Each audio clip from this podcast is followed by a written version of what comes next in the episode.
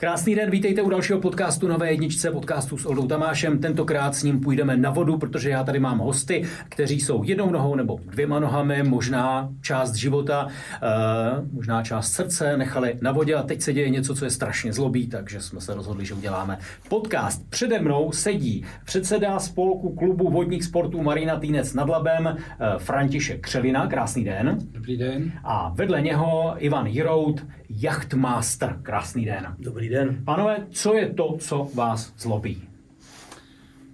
Ve stručnosti. Minulý rok na podzim, to znamená to zhruba tak v říjnu, povodí Labe, státní podnik, dala, dalo vlastně všem účastníkům, kteří se nějakým způsobem podílejí eh, na životě eh, na Laby, to znamená, že mají nějaký vztah k Eh, molům a k vývazištím a tak dál, taky dostali všichni výpověď jako z nájmu. A to dostali všechny spolky, všechny kluby, eh, dokonce i říční policie. A smyslem toho bylo v podstatě, tak jak to povodí zdůvodňovalo, dvě věci. Jednak, že si potřebovali dát dohromady nějakým způsobem administraci těchto zařízení na laby. A za druhé, což bylo v podstatě asi to nejdůležitější, eh, vlastně určit nové ceny za pronájem. My jako povodí Labe jsme měli nastavenou nějakou cenu od roku 2017, ta se nám pravidelně zvedala o inflaci, ale ta částka za ten pronájem byla řádově eh, kolem těch 80 tisíc ročně. Ale pak eh, Povodí Labe si vydalo jakousi vlastní směrnici a eh, na základě tý, této směrnice by se v podstatě ten nájem měl odehrát v řádech až pětinásobně vyšších částek. Co to pro vás, co to pro vás znamená tohle? Já jsem to měl to... pocit, že kdo si dá lodičku na, na řeku, tak si s tím bude plavat a eh, všechno je naše, všichni si to můžeme ne, nějakým způsobem ne, používat. Ne. Je to, je, to, je to trošinku jinak. Eh, jako eh, za normální okolností by člověk předpokládal, že na vodě plave molo, to molo někomu patří, člověk se tam zakotví a za to zakotvení tam zaplatí. Eh, takhle to je v řadě, v řadě zemí, ty mola bývají většinou pod nějakou, eh, že to vlastní eh, zkrátka v našem případě by to mohlo být třeba státní plavební zpráva, nebo v tomto případě třeba i povodí Labe, ale povodí Labe tady nic nevlastní. A proto vlastně soukromníci vytvořili si vlastní mola, Eh, ty mola zprovoznili, eh, museli na to zpracovat projektové dokumentace, různé posouzení, stanoviska, vyjádření, povolení od různých institucí a eh, vlastně v tom závěru se dohodne potom s povodím Labe, který, je, který zastupuje stát, tak se dohodne na nějakém pronájmu. No ale e, ten pronájem by měl být na základě nějaké smlouvy a smlouva je vlastně vyjádřením jakéhosi vztahu, vztahu ale dvou subjektů a mělo by to být na, na základě nějakého rovnoprávního vztahu. Ne, aby to byl teda diktát z jedné strany, berte nebo neberte, když nepřistoupíte na podmínky, tak vám ty vaše mola zrušíme, ale ty mola stály nemalý finanční prostředky a není to možné takovýmto způsobem jako pojmout a chápat. Ty mola taky se musí udržovat, ty mola musí procházet nějakou, eh, nějakou, nějakýma opravama a a, a teda, a teda, že jo? takže není to jednoduchá záležitost. Kolika lidí se tenhle problematika týká? Je to věc možná ve východních Čechách, možná jenom na Laby? Ne, to je, to se týká v podstatě hodně lidí, hodně spolků, hodně klubů eh, a je to vlastně tak horní labe nikdy, protože ta není splavný, ale vlastně od toho eh, celý to střední labe a dolní labe, včetně Vltavy, že jo, to patří mezi tyhle, ty, tyhle ty vodní cesty sledovaný a tam se to týká vlastně těch šest, hlavně těch, těch spolků na Labi. Myslíte si, že vás někdo chce zlikvidovat? Že to je ten cíl? Ten cíl říct, mají toho dost? No, pokud by zůstaly tyhle ceny, tak nás zlikvidují. Protože to, to už pak jde do takových částek, že eh, to není žádná sranda. Eh, když si vezmeme v potaz, že třeba v naší marině by to bylo půl milionu ročně, tak kdo, kde, kdy by se na to nějakým způsobem ty lidi složili. To potom z toho koníčku se stane to už není potom koníček, to už... Můžeme tam říct, že se Labe připravuje jenom pro bohaté? No, tak... No, asi to tak je, když by museli platit tohle. Já si pořád ještě nejsem vlastně tím cílem jistý, já jsem to do, doposud ještě nepochopil. Jak, co je cílem tohoto zdražení? Doufejme, že jenom peníze. Může to být nějaký jenom nesystémový krok, že nikdo nepřemýšlel a rovnou to udělal? Že s vámi, ne, s vámi to nikdo nekonzultoval dobře? Ne. Nikdo to s náma nekonzultoval. My jsme dostali na podzem výpověď eh, s tím dovědkem, že máme vyjádřit povodí Labe teda eh, chuť, jestli máme vůbec chuť dál teda pokračovat v, v tom předmětu toho nájmu. No, ale v těch výpovědích nebylo za jakých podmínek. Takže my jsme napsali, že ano, ale že záleží, že máme chuť pokračovat, ale že záleží na těch podmínkách, který a jak budou nastaveny. Mm-hmm. Jo, takže Eh, to jsme se tak nějakým způsobem pak dozvěděli až na základě nějaký ty směrnice, ale eh, ta směrnice, to je vnitřní směrnice Povodí Labe, a eh, protože Povodí Labe je státní podnik, že jo, tak ten se může řídit ne svoji vnitřní směrnicí, protože těch směrnic může být. My si taky můžeme vytvořit vlastní směrnici, že jo, a, a to, to je pro nás nějaká směrnice, není vůbec závazná. Uh, státní podnik říkáte, ale zároveň jste na začátku říkal, že dostala výpověď i říční policie, která je zase státní, to znamená stát sám sobě zdražuje služby? Asi nějak tak. Já to nedokážu. Takže daňový poplatník vlastně zaplatí víc zase do své kasy, je to takový zvláštní kolotoč.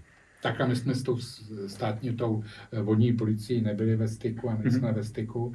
Eh, my spíš teda jsme se potom nějakým způsobem eh, dali dohromady a schromáždili jsme se do nějakého spolku neoficiálního, ale a snažili jsme vytvořit nějakou reakci na tohleto jednání povodí Labe a proto jsme Eh, se snažili to zkrátka eh, eh, rozklíčovat ze všech možných pohledů a nakonec jsme dospěli k tomu, že jsme si řekli, no tak ono, ta problematika je jako složitá, její náhled do ní je poměrně komplikovaný a ono je zdánlivě jednoduchý, ale a na to, aby jsme nějakým způsobem uspěli, tak jsme řekli, že,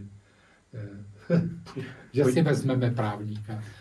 Pojďme si rozklíčovat vás. Pojďme si rozklíčovat vás, protože uh, já, když jsem o tomhle povědomí se zkoušel něco zjistit, tak říkali lidi, uh, oni mají drahé lodě, tak ať si to zaplatí. Co to pro vás znamená, tahle ta činnost, tenhle koníček? Jak vy jste k ní přišli? Eh, co to znamená jachtmaster? Jak to zasahuje do vašeho života? Je to, je to říkám to správně, koníček? Já jsem, pokud je ta otázka na mě, tak to je způsob života. Když se budeme bavit o motorkářích třeba, nebo o jakýkoliv jiné skupině, tak pro ně je to způsob života, pro nás je to taky způsob života. Je to prostě vyjádření našeho, našeho zájmu. Ona, ta plavba, má spoustu podob. Vemte si, že u nás je zlikvidovaná, u nás máme si v Čechách dlouhodobě velká plavba, nákladní plavba v momentu, kdy se laická veřejnost, řeknu, dozví něco o plavbě, tak ta laická veřejnost je podstatě, teď nechci použít slovo nepřátelská, ale, ale proti té plavbě a já nevím proč. Protože plavba obecně jakákoliv velká, nákladní, osobní, to jedno, je nejekologičtější a nejbezpečnější, co se týče ekologie to nikdo nemůže popřít.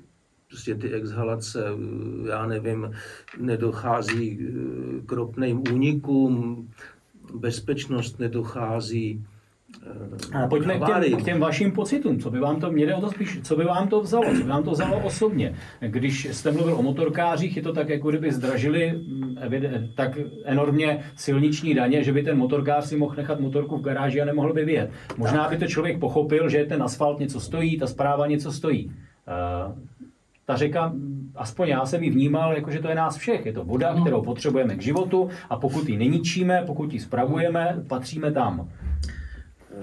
To jste řekl velice správně.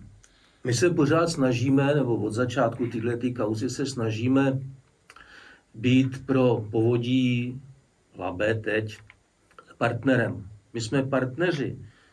My tu vodu užíváme, my po ní plujeme, žijeme na ní, trávíme na ní léto, někdo jenom dovolenou, někdo na ní žije půl roku na té lodi.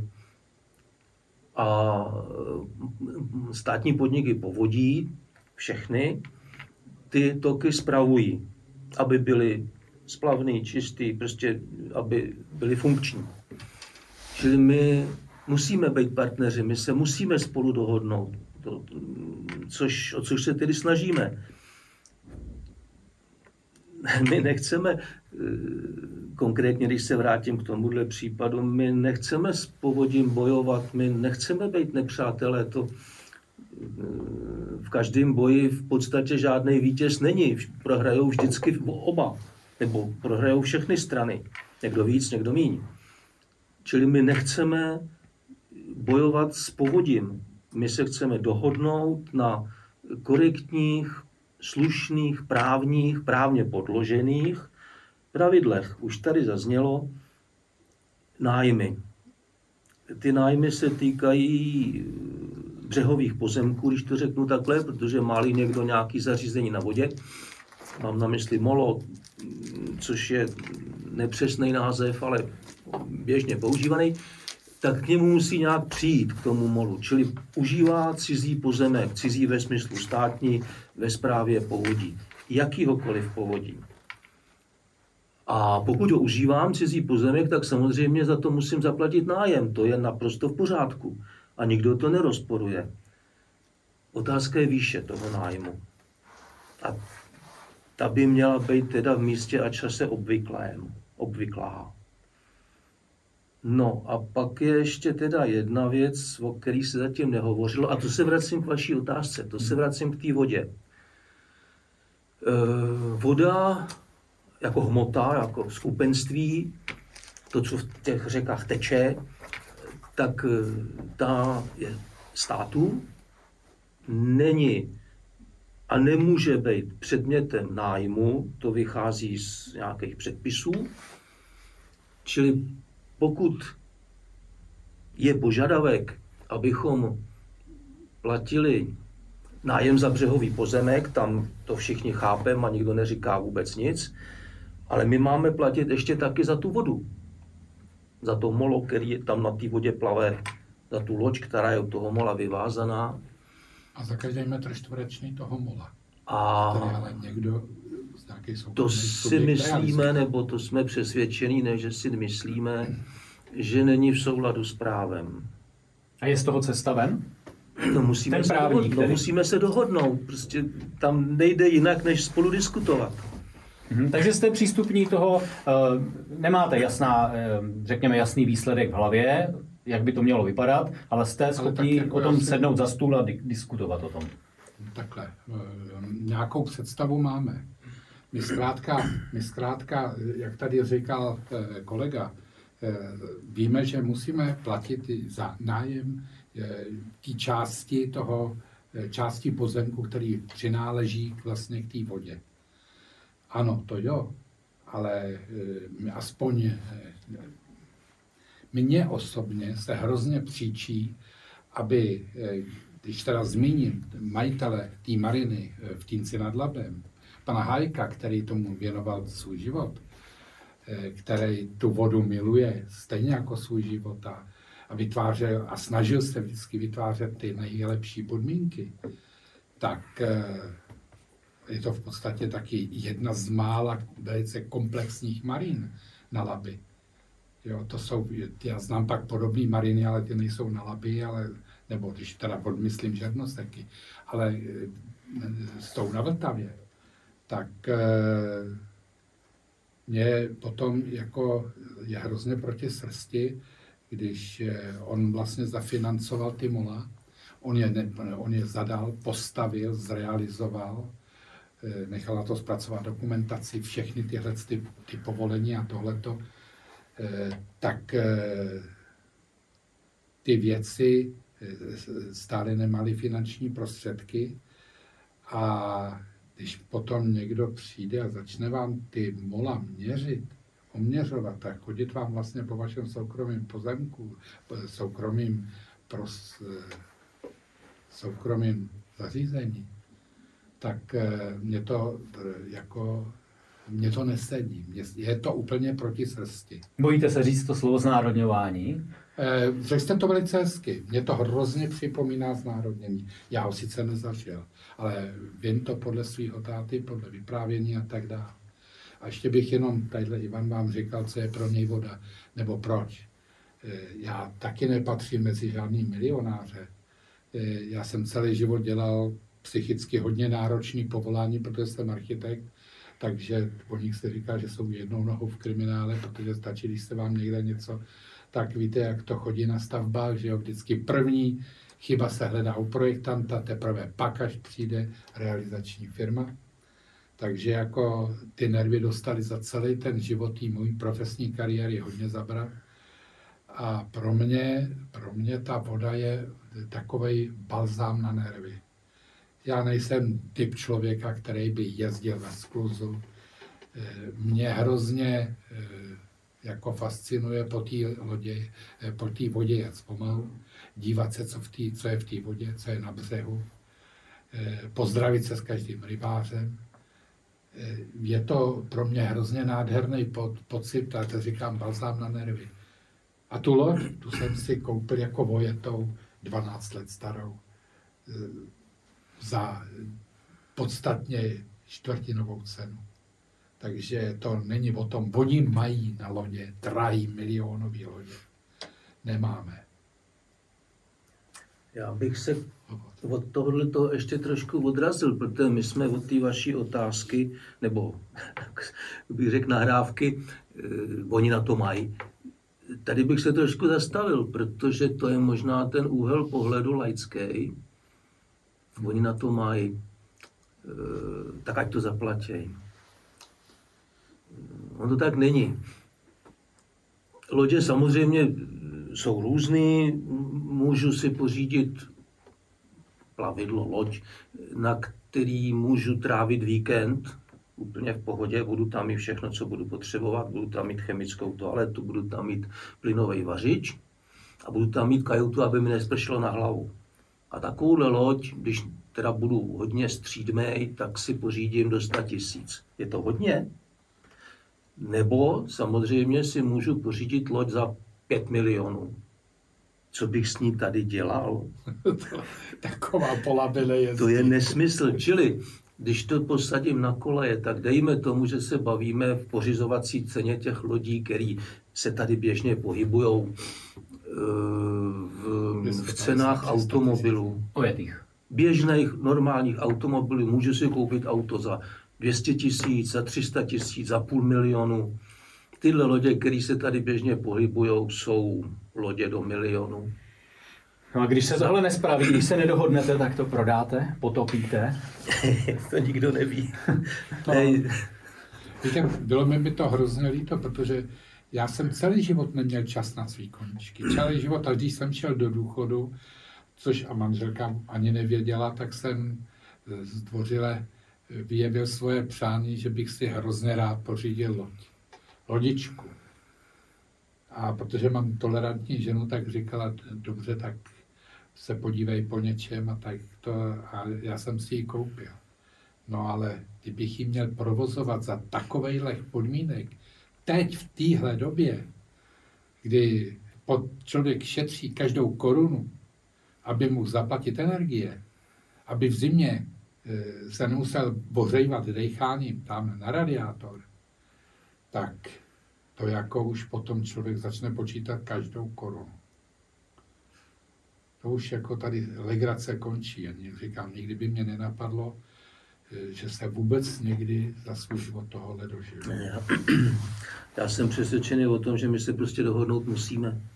Jako ta, není jiná cesta, protože vy jste to naznačil dobře, tak když se teda nedohodneme, když prostě původí řekne, přes tohle nejede vlak, no tak co nám zbyde? Jasně, tak eh, teď se teda dotknu eh, tvojí Mariny, dejme tomu, že tam je, samozřejmě eh, mohl by někoho napadnout, že tý Marině to je v podstatě jedno. Prostě ta loď, kterých je tam X, stála za sezónu 20 tisíc, no tak pane majiteli lodě, už mi dáte ne 20, ale 100. No ta Marina to přepošle dál, není problém. No jo, ale teď co řekne ten majitel? Ten řekne, já vám to nedám. Čili to je, současný stav je likvidační. A co bude dál, nikdo neví. Prostě se musíme dohodnout. My se chceme dohodnout, máme na tom zájem. Říká Ivan Jirout, jachtmaster, jachtmaster a také František Křelina, předseda spolku klubu podních sportů Marina Týnec nad Labem o současné situaci, která eh, je postihla a která je na vodě a doufíme, že je opravdu na vodě, že ještě chytne eh, možná pevné molo a všechno se, všechno se srovná. Panové, díky za návštěvu v našem studiu, držím palce a jak jste říkali sami, eh, ideální je ovšem se domluvit a plout zase dál. Děkujeme za pozvání. Děkujeme za pozvání.